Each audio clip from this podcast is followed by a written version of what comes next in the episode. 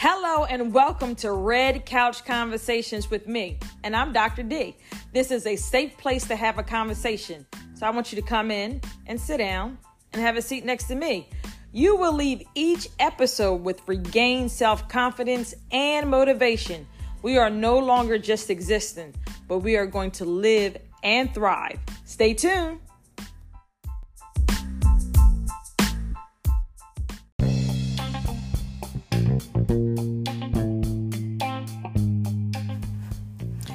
Welcome back to Red Couch Conversations. I'm inviting you to come on in and have a seat on the couch with me, Dr. D. Today we're going to talk about anger. Yes, anger. Anger is a strong feeling of annoyance, displeasure, or hostility. There are several types of anger that people can experience. The first type is passive aggressive anger, and this comes from trauma that's been bottled up. This is the type of anger that is more emotional than physical and it could be expressed by the silent treatment. So I'm not going to say anything because you made me upset. I'm angry, so I'm going to be quiet. That's what uh, passive aggressive anger is. Then you have volatile and sudden anger. This anger comes from out of nowhere. It's an impulsive reaction and it's very unpredictable. Have you ever been around somebody who there's a little small situation that happens and then all of a sudden they just blow up with anger. That's volatile or sudden anger. That's a scary type of anger because it's unpredictable. Then we have behavior anger. This anger will manifest itself in a straightforward way. A person will physically attack or they will start smashing or breaking stuff. And this person will act first and think later that's still not a good type of anger. That person is still too unpredictable because you're not sure what they're going to smash and you're not sure what they're going to break, and it could cause harm to others as well as themselves. Then there's self abusive anger, and this is driven by shame, guilt, and low self esteem. So when you see self abusive anger, this person is going to have negative talk about themselves. They sometimes struggle with substance abuse they have physical self harm. And most people that have a self abusive anger oftentimes struggle with an eating disorder. And it manifests itself in a rage and an outburst towards other. Then there's chronic anger. It's a long lasting emotional anger, and it manifests itself by constant frustration, constant resentment towards others, People that have chronic anger, they're normally bitter, they're normally mean, and very spiteful. And this will uh, affect a person mentally, emotionally, and as well as their physical health. So, chronic anger is a bad anger to have too. Did you know? I did some research and I found out that one in seven people have a problem with controlling their anger. I was really shocked about this number one in seven people. That's a lot of people, folks. That's a lot of people. The Bible tells me in Ephesians chapter 4 and in verse 26, it says, Be angry and do not sin. Do not let the sun go down on your wrath, neither give place to the devil. So you can be angry, but it's as how you manage your anger that causes a problem. Also, some might be very familiar with the scripture uh, of Numbers 14 and 18, which says, The Lord is slow to anger, abounding in love, and forgiving sin and rebellion. But we may not be familiar with scriptures such as Psalms 7 and 11. It says, God is a righteous judge who displays his wrath every day. So we serve a God of love and we serve a God of anger. I never want to be on the side of uh, the anger and the wrath of God. I always want to be on the side of the love of God. But that's not what we're talking about today. We're talking about the person that is carrying anger down on the inside of them. Just like any emotion, anger is a feeling that could be used for good or evil. Some people, when they get angry, that fuels them to do better, to prove whatever made them upset, make it wrong. So, for example, I'm angry because someone said I would never finish college. So, what some people do is use that anger that they have and they'll work hard so to make sure they finish college so that what the person said about them now becomes a lie.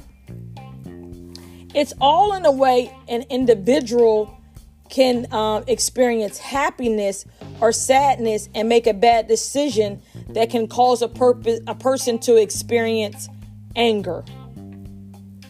The problem when anger comes when it's not dealt with in a healthy way and it results in sinful actions and behavior, such as some of the types of angers that I talked about, like the person that has a passive aggressive anger. That's not healthy neither because it's bottled up. And after being bottled up for a long time, the person tends to explode. I'm a person that has the passive aggressive anger. I would hold stuff in, I would suppress it, I would bury it, I would bury it, I wouldn't handle it, I wouldn't deal with it. I just kept letting it bottle up and bottle up and bottle up. And then on occasion, I would have these frequent outbursts of all the anger that I was holding in because I couldn't hold it anymore. But that was unhealthy.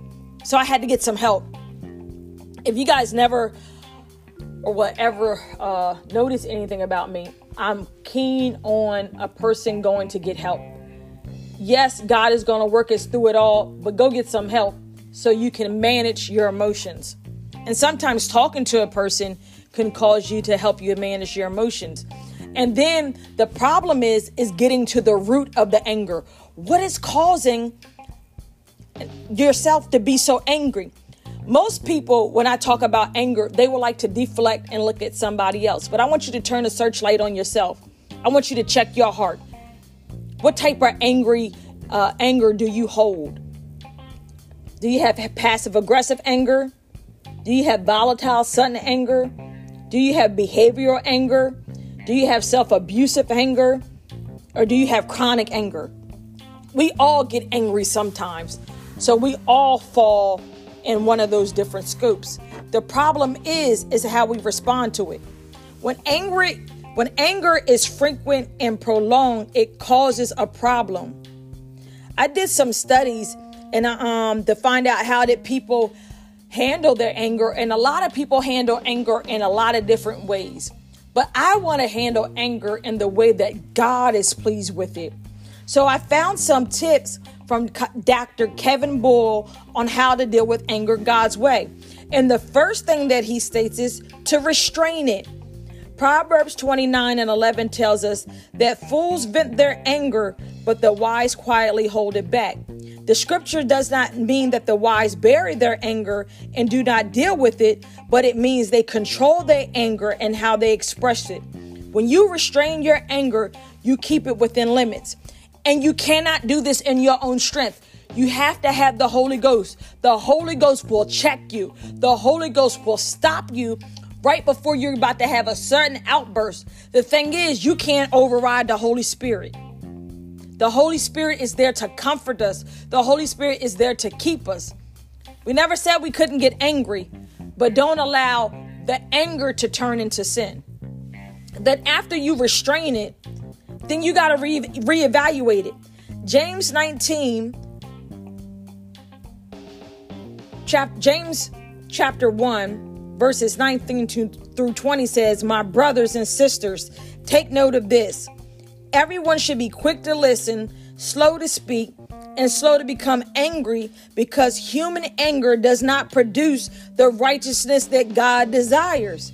God's way of dealing with anger is to be slow to anger slow to anger. This takes practice. Okay? Nobody's going to get this overnight, especially if you've been dealing with anger issues for a long time. When you invite God into your life and you invite God into your heart, you're asking Him to control everything about you, to heal everything about you. And when you begin to reevaluate it, you have to ask God, what is the root of my anger? Oftentimes, the root of anger is unforgiveness. We've got to forgive, folks. If you're dealing with some unforgiveness, check out episode two on forgiveness. We've got to deal with it because if we don't forgive, it's it becomes a seed for anger. It becomes a seed for bitterness. So you got to reevaluate it. There are some things that we need to let roll off our shoulders and don't internalize it and don't act on it. I oftentimes say we cannot control what people say, we cannot control what people think, and we cannot control what people do. And because you cannot control that, do not allow the actions of others to cause you to get out of character. I know, I know. Dr. D is easier said than done, but it's possible. You have to be slow to speak. Don't internalize on it. And before you speak, evaluate the situation. And sometimes when you take a minute to reevaluate, the situation, you'll find a different way to handle the emotion that you're dealing with. I oftentimes say emotions come and go. This is why I want the joy of the Lord because the joy of the Lord is the state of being. And because I'm in the joy of the Lord, I don't have to be angry. Will things get on your nerves? Absolutely. Will things make you get upset? Absolutely. But do not cause it to sin. Do not let it cause you to sin. Do not let it cause you to hurt other people. Do not allow your anger to hurt yourself. I used to get so angry with my dad years ago about things that he would say, and then I would go flying off at the mouth in the midst of my anger. And at the end of it, I would end up crying because I would always have to be the one to apologize. And I was talking to my church mother one day, and I said, I'm tired of apologizing because I have to defend myself. And she said, You don't have to defend yourself. Allow God to vindicate you. You keep your mouth shut, and you won't have anything to apologize on. You won't have no reason to, uh, to give your dad an apology. Keep your mouth shut. I said, I don't know if I'm going to be able to do this one, Mom Hicks. But anyway, uh, the situation arose again where I had to be willing to keep my mouth shut. I kept my mouth shut. I didn't say anything. And guess what, y'all? I did not have to apologize.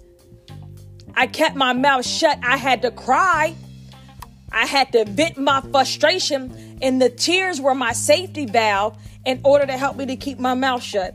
And the, what the tears helped me to do, which is step number three, was release it. Colossians chapter 3 and verse 8 says, But now you must also rid yourselves of all such things as these anger, rage, malice, slander, and filthy language from your lips. When you deal with anger God's way, you feel it, vent it in a safe way, without causing any harm to anyone and release it. You get you get it rid of from your body. You got to get it out of your heart and you got to get out of your mind. Anger is not a healthy emotion because a bottled up anger turns into a volatile anger. Volatile anger turns into a behavioral anger. And after a behavioral anger, you're going to turn into chronic anger. It grows. I want you to let it go. So, number one, restrain it. Number two, reevaluate it. And number three, release it. You don't have to be angry. Put on the joy of the Lord.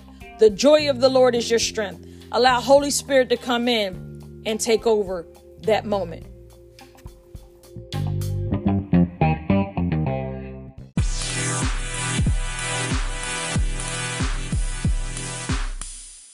Like to welcome Coach Dean back to the Red Couch Conversation. How you doing, Coach? I'm doing pretty good. How you doing? I can't complain. Listen, we got another Dear Dr. D letter, and I want to read it, and we're going to just discuss it. It says, Dear Dr. D, I just recently divorced my spouse after a bad break. How do I move forward? I feel lost at the moment. So, Coach, I know you've experienced divorce. I've never Absolutely. experienced divorce. I'm a product uh, or I'm gonna say a bystander of divorce, my parents' divorce. So I want to talk about it from both aspects that help children of the divorce and then help divorcees on more moving forward with their lives. So I'll, I'll let you go ahead and and um moves moves forward. The unfortunate thing is I don't know whether it's a male or a female, so you're both gonna have to cover both areas to help either person. Okay, so let me first say, uh, when you're looking at divorce, uh, divorce is not just a normal breakup. First of all, divorce is the ripping of two souls. Uh, as as a believer, uh, the Bible says that marriage is honorable in the sight of God. So that means you have two worlds colliding to become one. And so once those two worlds come together, you you you merge and become one soul. So when divorce happens, it rips. And anything you know that rips is going to cause pain. Pain yeah. is neither right or wrong, it's real. Mm-hmm. And so uh, that's the first thing I would say about divorce. So divorce is a very, very painful experience, of course, being a product of it and experiencing divorce myself. So that's the first thing I want to say about divorce. The second thing I would say, there is no way you can make it through divorce without your heart properly healing. Once, once your heart is open to heal, first of all, from God, you have to get in mediation and counseling immediately. I agree. I agree. So I, I just want to ask you: Did um you feel any resist resentment from the church, not necessarily your local congregation? I'm just going to say the church in general about going to counseling because I have had conversations with people, and they feel as though they will be ridiculed for getting counseling and they're expected to still function in the church even though they're not healed. Mm. And what Abs- I say absolutely. And what I say to that, they're functioning in the church, they're not healed, but they're bleeding everywhere. Absolutely. Absolutely. Well, let's first just be very, very honest. When we're looking at the church, especially the African American church, uh, we're not encouraged, especially now, as of late, you know, coaching have came to the forefront or counseling, but we have not always did a good job in our community. Uh, first of all, with introducing uh, counseling or coaching you know, it was kind of somewhat of a, a, stigma to get help in that area. So uh, I think uh, that's step number one. Step number two is you're going to have to make sure that you again get into some coaching because if not, you will find yourself, as you're saying, bleeding, still trying to lead, still trying to serve. And eventually you're going to probably run into a situation where you have a public breakdown. Absolutely. And I, I would I would venture to say it's okay to say to your leader, I don't think I'm at my best capacity to serve right now until I be healed. And I think absolutely as in the African American church need to accept that culture where someone can say, I'm not in the mental capacity to be all that I can be to help somebody else. I'm barely surviving myself. And absolutely if you got a person that's dealing with divorce and then they also have children there with them that's mm. a whole mm. nother aspect of things because now not only do i have to move forward for myself i have to make sure my children don't become stuck and they don't develop a trauma based off of a breakup between me and my spouse Oh, absolutely. Uh, well, see, divorce, it really it, it breeds a lot of different insecurities. When you're thinking about divorce, it, it really can promote that, first of all, I'm not loved. Second of all, I don't believe in the person that I'm divorcing, or I don't believe in what they carry, whether they're in the church or out of the church. So uh, that's number one. When you're dealing with children, uh, also, I think that the children have to really understand what's going on. Now, sometimes that's a challenge because the children are very small. I've experienced both sides where you tend to have kids, they will act out. You'll see them start to decline in school. You'll see right. them start to have um, different type of problems when it comes to just normal relationships. So again, divorce it can have a lot of ramifications on not only the, the parents that are getting divorced, but also the children. And the children also have will find themselves having to probably have some type of mediation or some type of coaching to find out how do we work through this uh, individually and, uh, and as a family. I absolutely absolutely agree, especially if they're under the age of 18. Now, when oh, my yes. parents divorced, I was grown, not even living at home. Yet I wow. still felt as though my father abandoned us. Absolutely. Um, I felt that he just, you know, he walked away from us all.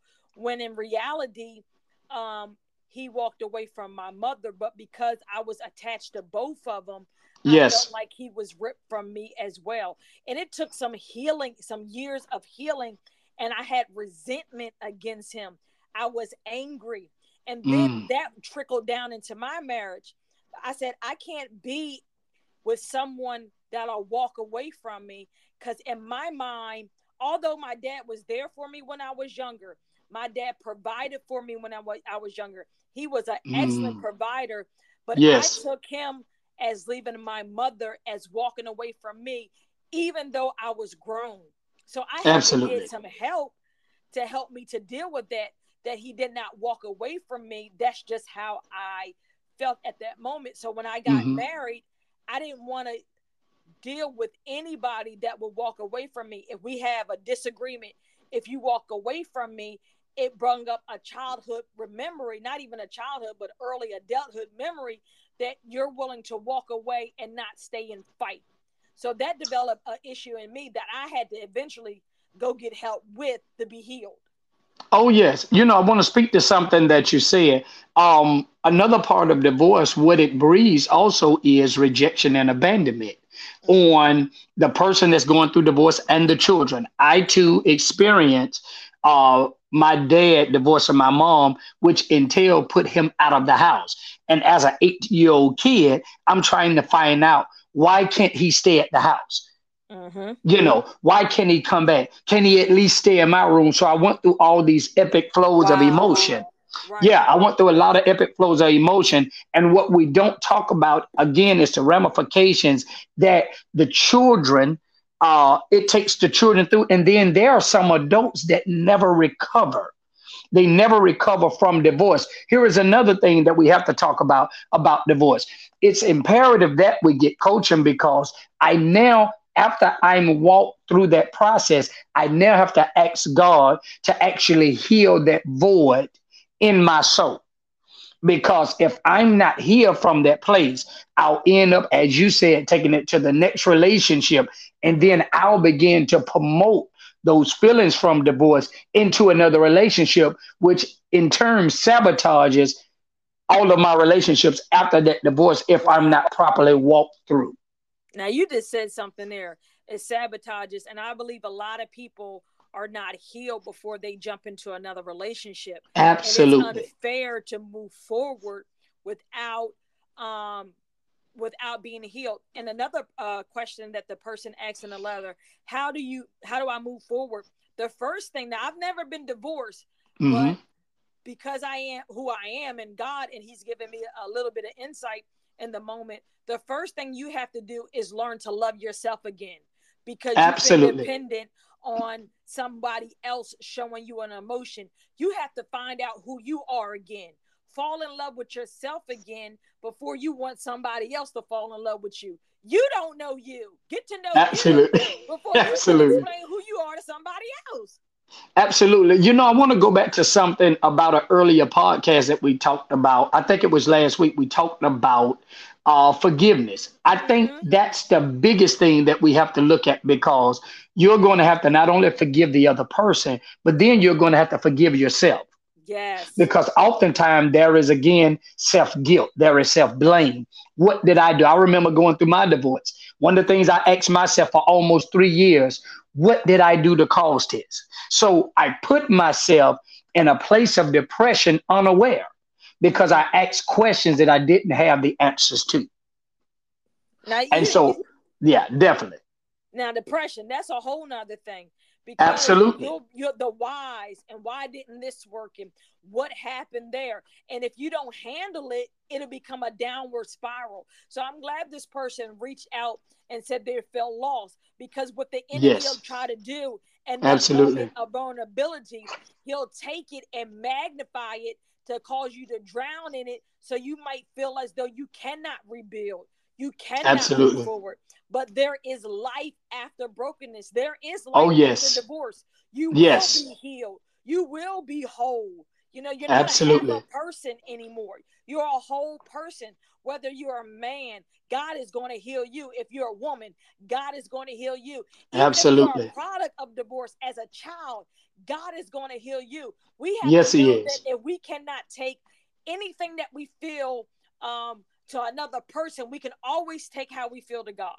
Absolutely. And God will always provide help. Here's the thing I tell people this pertaining to anything.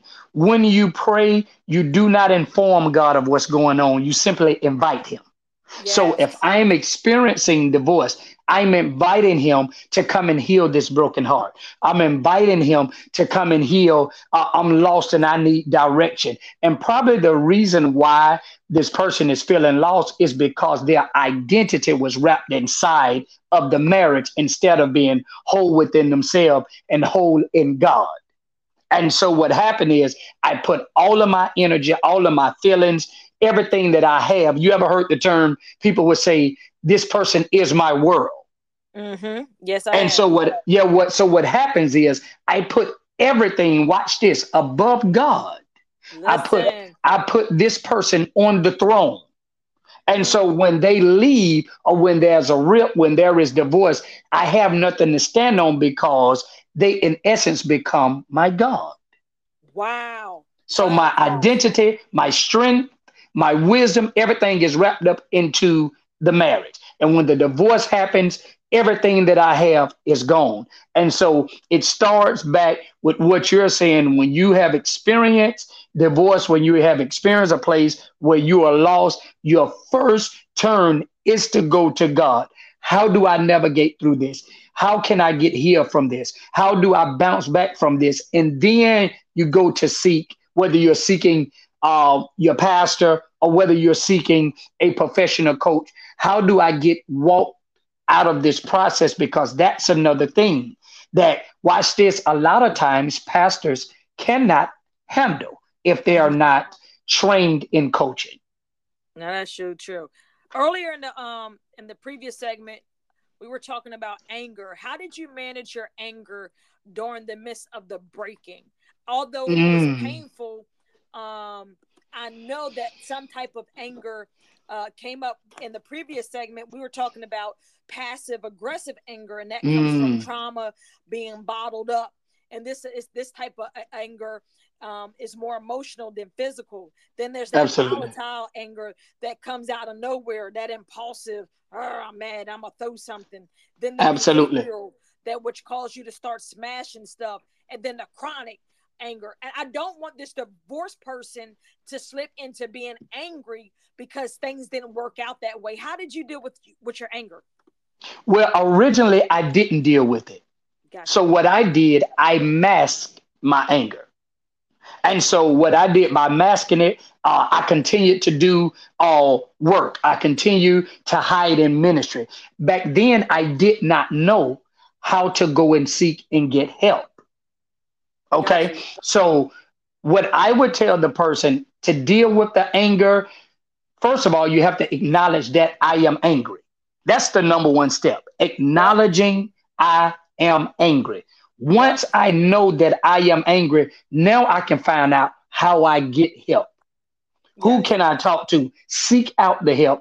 Where can I go to get help with anger? Because in divorce, anger is going to come. That's oh, going to happen. Oh, because you're gonna you're gonna be angry at the situation, and especially whether there are children, whether there is loss of possessions. You know, no matter how bad the marriage was, there is still some anger in the midst of divorce. So I would say I didn't handle mine well in the beginning. As time went on, I had to submit it to God. I had to submit it to the right voices that I trusted that was able to walk me through that. Now, you just said something here that I thought about too. Um, when you're going through this moment of rebuilding, it's important mm. not just to have a lot of voices in your ear. Absolutely. Every voice is not a good voice. Every voice will be like, ah, oh, you should do this and ah, oh, you should do that. And Absolutely. you what to do based off of their previous uh, experiences. But you really got to do what God's told you to do. That's Absolutely. important that you talk to God and get help during this time. Because number one, when you're really emotional, you do not think clearly. Oh, absolutely not. not. Think clearly. We'll move on our emotions. And then if you're listening to a friend, they're tied into with your emotions too. So yes. Why, like you saying, you got to have an outside source that can help you navigate the waters. I totally agree. Totally. Yes. Yeah, I, and that's why I leave this type of work to professionals Absolutely. because um, advice from my friend that has no experience that's going to cause again a lot of emotion is going to cause probably some erratic behavior so these are things that you have to go and deal with with a relationship coach or with someone who have this experience i cannot take a stomach ache to my dentist. You right about that. They have no idea what's going on with my stomach and they specialize in the mouth. That's so true. So so you have to find what works for the problem. Again like i said this type of pain is neither right or wrong, but it's very real. And if right. you've never experienced this, you don't know what that type of rejection feel like. You don't know what that type of depression feel like. You don't know what that type of loneliness feel like. You know, you don't know what that type of insecurity feels like. So uh, I would I would definitely definitely seek out somebody, a relationship coach, a person person, even I would say even a family counselor that deals with um, marriage, that deals with divorce, that deals with the family unit. Absolutely. Well, thank no you, doubt about it. Uh, thank you, Coach, for always stepping in and giving us um, some good advice. Um, yes, ma'am. Looking forward to uh, future episodes where we can help our listeners out. Just remember, you are not alone. You have somebody Absolutely. that's going to pray for you, and you have somebody there that's rooting for you. That you will make it. That you will Absolutely. not die, but you are going to thrive and do what God has called you to do. Y'all have a great evening. See you, Coach. Talk with you later. All right. Blessings over y'all. I love y'all. Bye bye.